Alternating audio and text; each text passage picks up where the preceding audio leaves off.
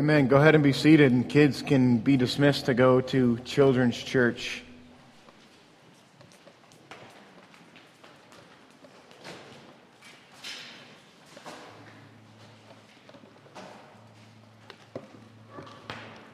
We just sang, You are here, you are holy. Um, I don't know, sometimes uh, habit and um, I guess, I don't know, familiarity causes us to miss things. Um, and I think wearing jeans and t shirts to church, sometimes we get comfortable, but the fact of the matter is, He is here and He is holy and He is with us. Um, let's pray. God, I thank you that you are here. I think that you are with us, among us. And Father, I pray that the words that we just sang would be experienced by us this morning. You are beautiful and holy, God. But you're also personal. Thank you for Jesus. Thank you for what we will hear and study today from your word about your son Jesus and the horrific nature of his death, bringing the beauty that it brought to us. Thank you for Jesus. In his name, amen. uh, John chapter 19 is where we're going to be, but um, I'd really like for you, when we, we read John 19, to just allow it to be a story over you. Instead of following along, it's not going to be on the screen, um, and it's going to be out of a different translation than I typically teach from. Uh, but I, I, I, want, and it's the translation that we've chosen is uh, intentional, kind of story driven. Um, I want it to just kind of rest over you. But there's a little bit of work that I want to do before we get to that. Uh, Bob Roberts is a pastor in Texas. Yeah, Bob Roberts. Unfortunate name, right? Robert, Robert, Roberts, Robert, Robert, just kind of cyclical there. Um, he's a, uh, a few years ago, I had an opportunity to spend a few hours with him, driving him uh, from St. Louis to Jefferson City, and just got to really know his heart. And, and I follow him on Twitter, and this is a tweet that he put out uh, late last night. There is no pain, no disappointment, no crisis, no death, no loss, no bad thing that in Jesus will not be removed, healed, restored. And then the end is the tag that I think is beautiful. Let's keep it eternal.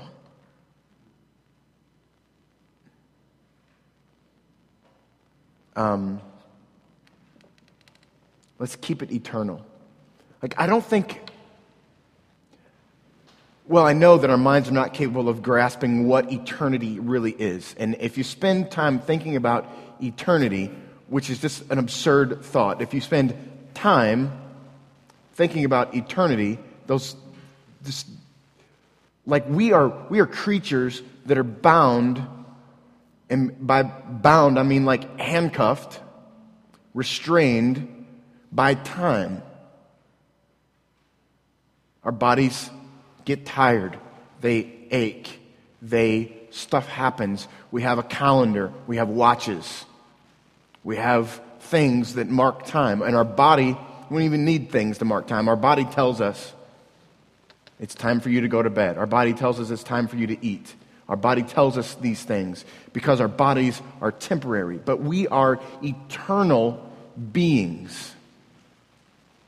And and because we are trapped by time, we have a hard time comprehending eternity.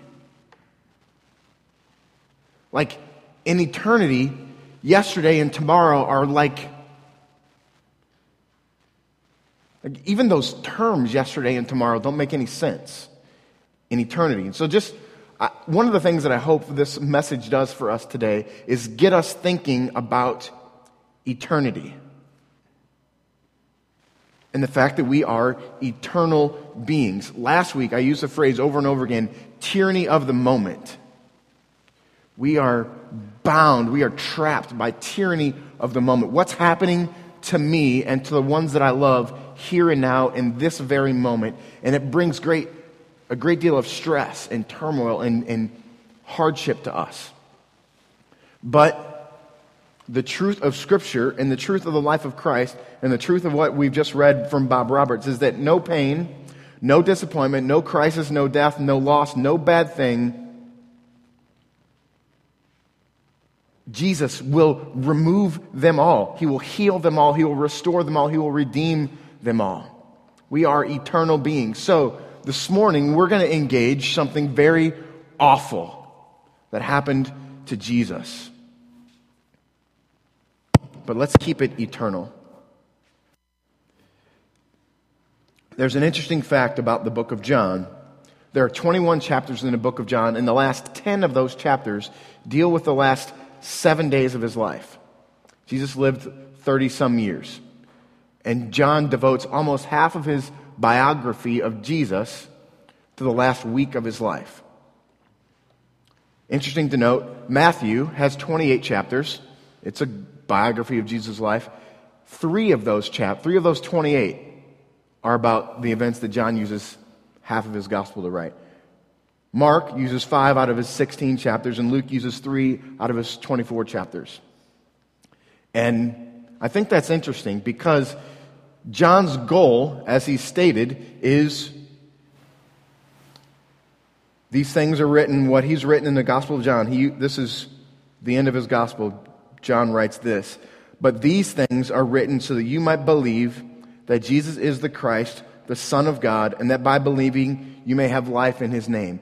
If that's his thesis, if that's what he's trying to get his readers to believe, and he spends so much time in the last week of his life, I think it's important for us to engage with that. And the stuff that we'll read this morning, the story that we're going to hear this morning, is something we hear on Good Fridays. If you guys have been to one of our Good Friday services, you've heard us talk these very things. You've been to any Good Friday service, if you've engaged Good Friday at all, you've heard this, this passage. And we do well to engage these verses, John 19 or the death of Christ, on Good Friday. That's good. But we also do well to engage these verses in the context of the whole of the book of John. And that's where we are and what we're trying to do. And this idea, this understanding that we are eternal people. I want to put a quote over you to kind of bookend our time to get together this morning. We're going to get to the passage in just a second, but I want this quote to start and end the passage. It is Whatever noise you hear in this life, the resurrection speaks louder and it speaks last. What, whatever noise you hear in this life, the resurrection speaks louder and it speaks last. With that in mind, just going to s- slowly and simply read John 19 from the New Living Translation to you and allow it to, I pray that God would engage your heart with what's happening here. Then Pilate had Jesus flogged with a lead tipped whip the soldiers made a crown of long, sharp thorns, and they put it on his head. And they put a royal robe on him. Hail, King of the Jews, they mocked. They hit him with their fists. Pilate again went outside and said to the people, I'm going to bring him out to you, but understand clearly that I find him not guilty. Then Jesus came out wearing his crown of thorns and the purple robe. And Pilate said, Here is the man. When they saw him, the leading priests and the temple guards began shouting, Crucify. Crucify. Whatever noise you hear in this life, the resurrection speaks louder and speaks last. You crucify him, Pilate said. I find him not guilty. The Jewish leaders replied, By our laws, he ought to die because he called himself the Son of God. When Pilate heard this, he was more frightened than ever. He took Jesus back into the headquarters again and asked him, Where are you from? But Jesus gave no answer. You won't talk to me? Pilate demanded. Don't you realize that I have the power to release you or to crucify you? Whatever noise you hear in this life, the resurrection speaks louder and speaks last. Then Jesus said, You would have no power over me at all unless it were given to you from above. So the one who has brought me to you has the greater sin. I want to read that verse again. Then Jesus said, You would have no power over me at all unless it were given to you from above. Then Pilate tried to release him.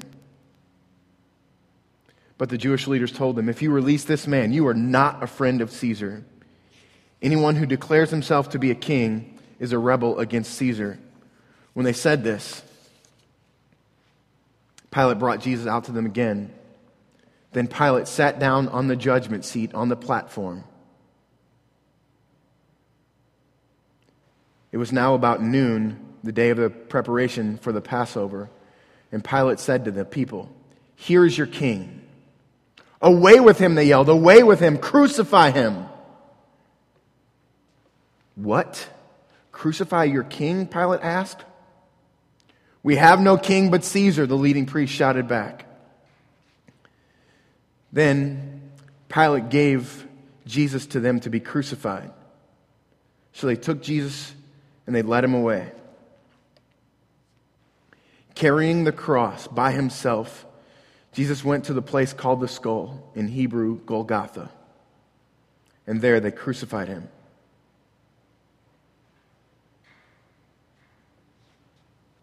There were two others crucified with him, one on either side, and Jesus between them.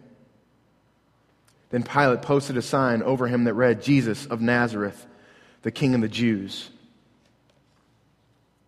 The place where Jesus was crucified near the city. And the sign written in Hebrew, Latin, and Greek so that many people could read it the leading priest said to Pilate, Change it from the king of the Jews to, He said, I am king of the Jews. Pilate replied, What I have written, I have written. It stays exactly as it is. When the soldiers had crucified Jesus, they divided his clothes among the four of them. They took his robe, but it was seamless, woven into one piece from the top. So they said, Let's not tear it, but throw dice to see who gets it.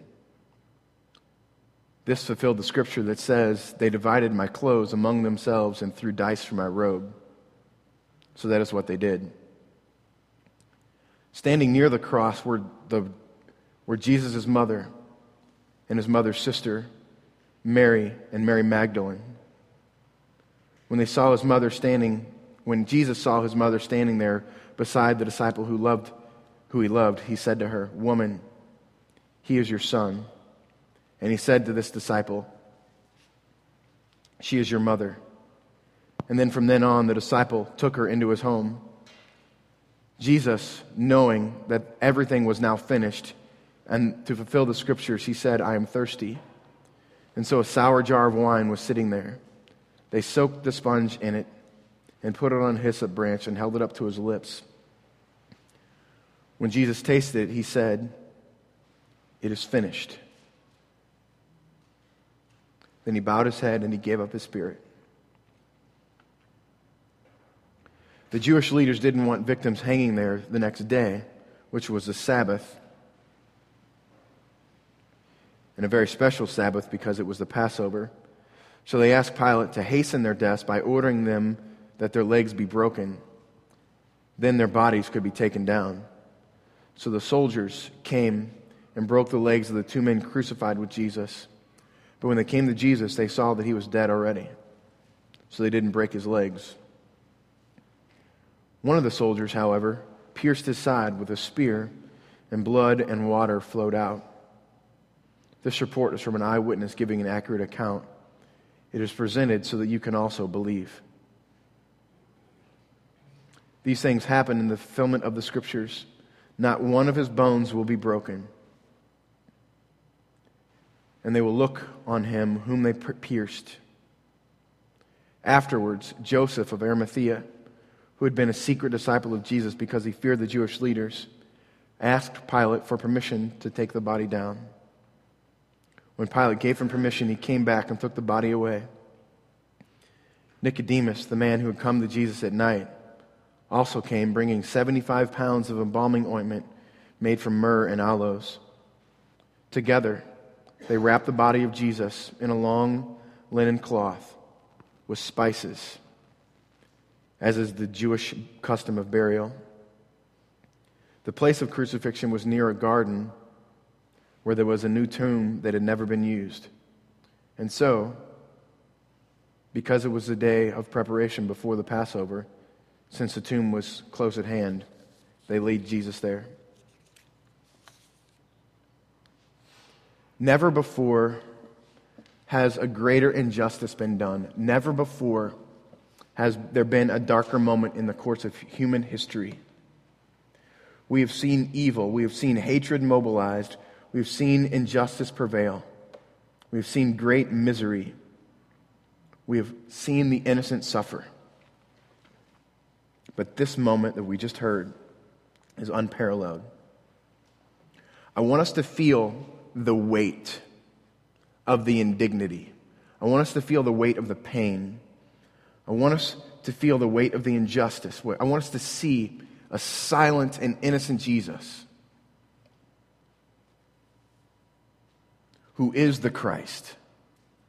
I want us to see the, the Christ the anointed one, the one that God chose before the foundation of the world to come and redeem us. I want us to see him mocked, beaten, and murdered and innocent. I want us to feel the depth of darkness.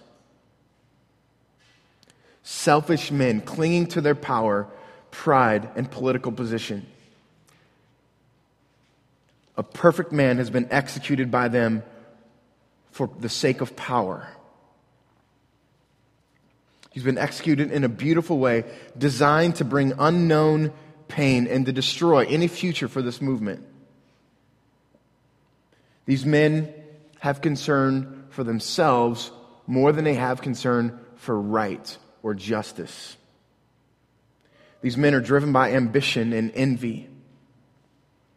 And as a result of their being driven by ambition and envy, they're blind to the fact that this is the Christ. I want us to feel the extent of the evil, evil that man is capable of.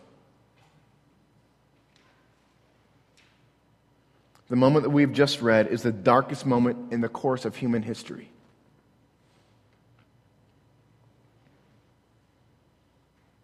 I want to pray for just a second. God, I thank you for this moment. I pray for each of us that we would dwell on the darkness of this moment. That Jesus is the Christ. God, help us now to feel the depth and the weight of the injustice Help us to feel the weight of the agony, the loneliness, the pain that Jesus felt.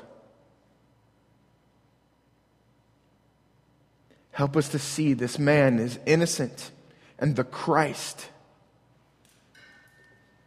gasping for air, nailed to a piece of wood.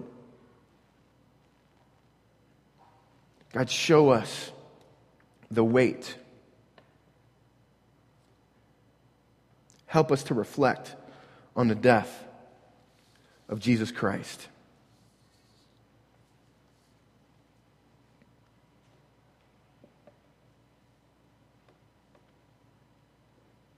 I want to read another series of verses over you.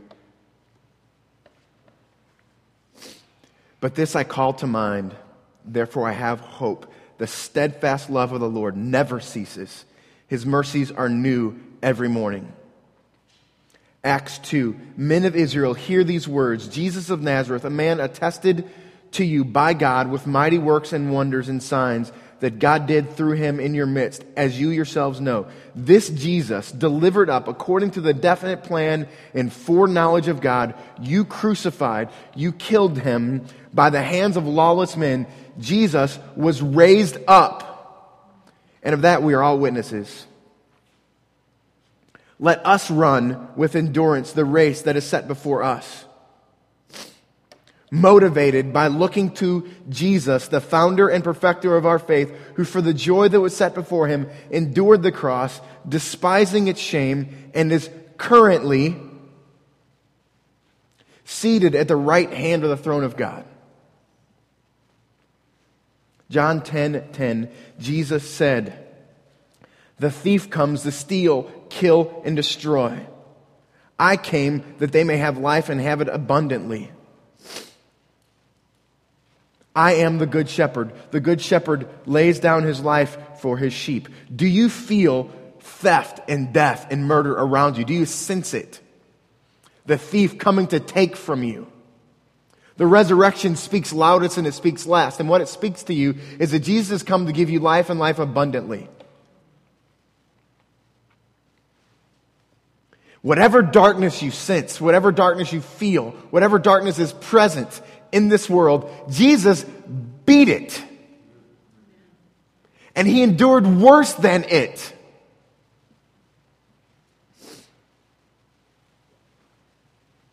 Psalm 130.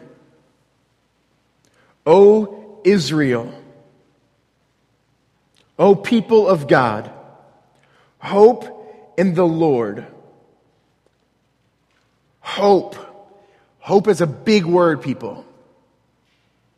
Hope is not crossing your fingers. Hope is confident of something that is to come. Remember, we're bound by time. If we were not bound by time, hope would be more real to us. Because we experience it in the moment. O people of God, hope in the Lord, for with the Lord there is steadfast love. Love that can't change and doesn't need to change. O people of God, hope in the Lord, for with the love, the Lord, there is steadfast love, and with him there is plentiful redemption. And he will redeem Israel from all his iniquities.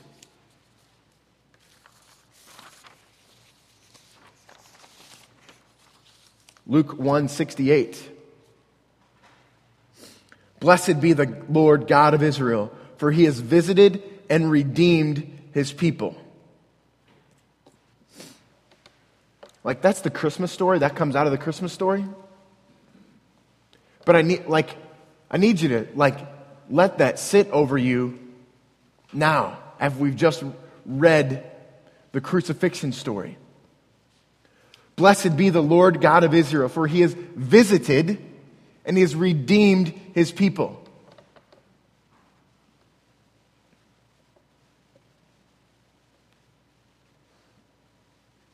Titus 2:14 He gave himself for us to redeem us from all lawlessness and to purify for himself a people for his own possession who are zealous for good works. He gave himself for us to redeem us. The good news is the gospel that Jesus' death was the plan of God to redeem the world for himself. This gruesome and horrible death, fueled by men grasping for power and control and self centered motivation, ends with Jesus as the champion.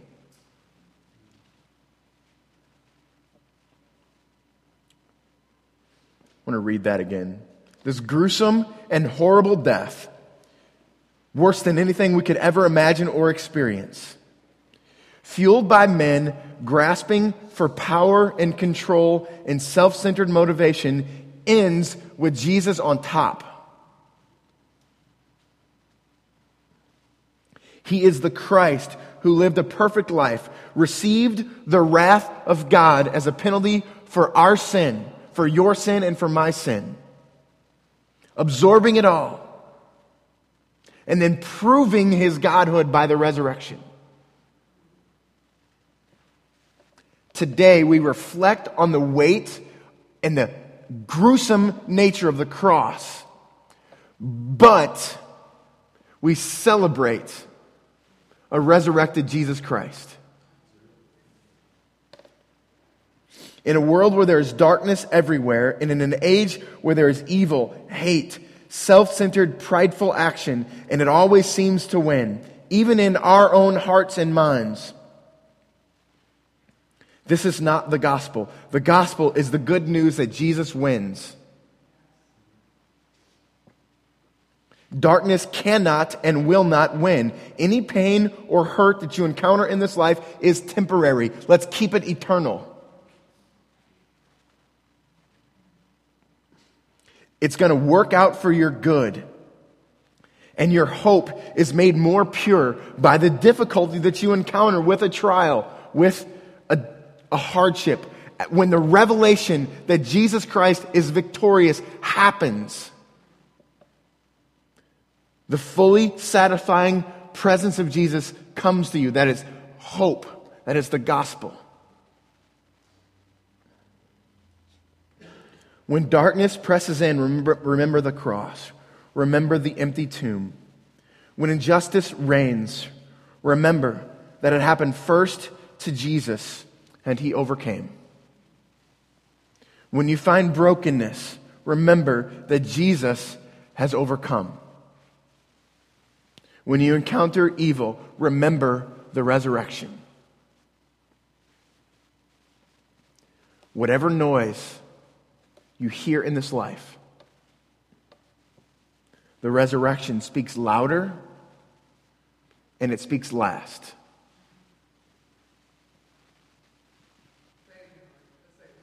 Thank you. Whatever noise you hear in this life,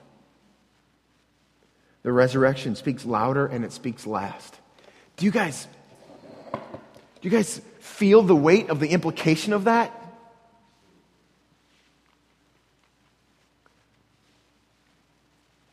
Like I I had a 25 year class reunion last night. And I spoke to a guy who buried his son in late August. And then a couple weeks later, his wife had a brand new baby.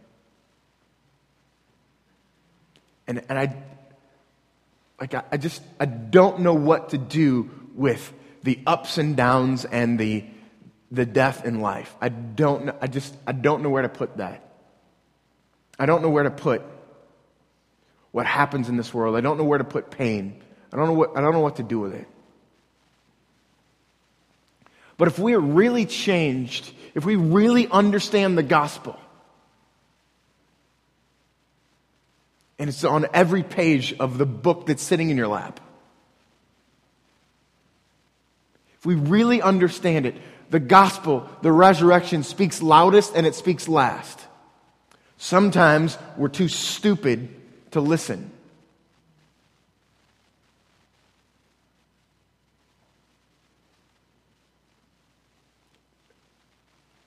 But the resurrection speaks loudest and it speaks last. I can't think of anything better for us to do right now than to take communion and sing. Let's pray and do that. God, I thank you. I thank you so much for Jesus. God, and I pray now for each soul in this place that we would have an eternal mindset. An eternal perspective. When darkness happens in this earth, we would see that darkness happened to your son Jesus and he won. And God, I pray that you would bring whatever is necessary to minister that to our lives and to our consciousness. That there is noise in this world that speaks really loud. But that noise is fleeting and it's temporary and it's bound by time.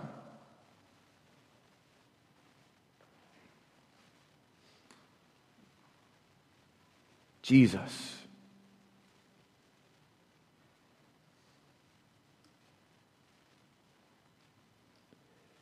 God, I pray you would bring us into community. That when darkness presses in on us, that we are reminded by followers of Christ that Jesus has won. And I pray that we would sometimes be that voice when those that are around us are in darkness.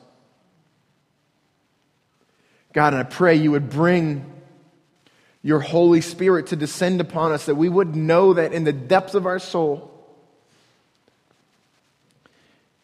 at the voice of Christ, defeating death, defeating darkness, defeating lies, defeating Satan, would speak the loudest in our hearts and in our souls. Bring us community, bring us the Holy Spirit, bring us your word. We love you. We thank you for Jesus. May we never, ever get over the cross and the empty tomb. In Christ's name.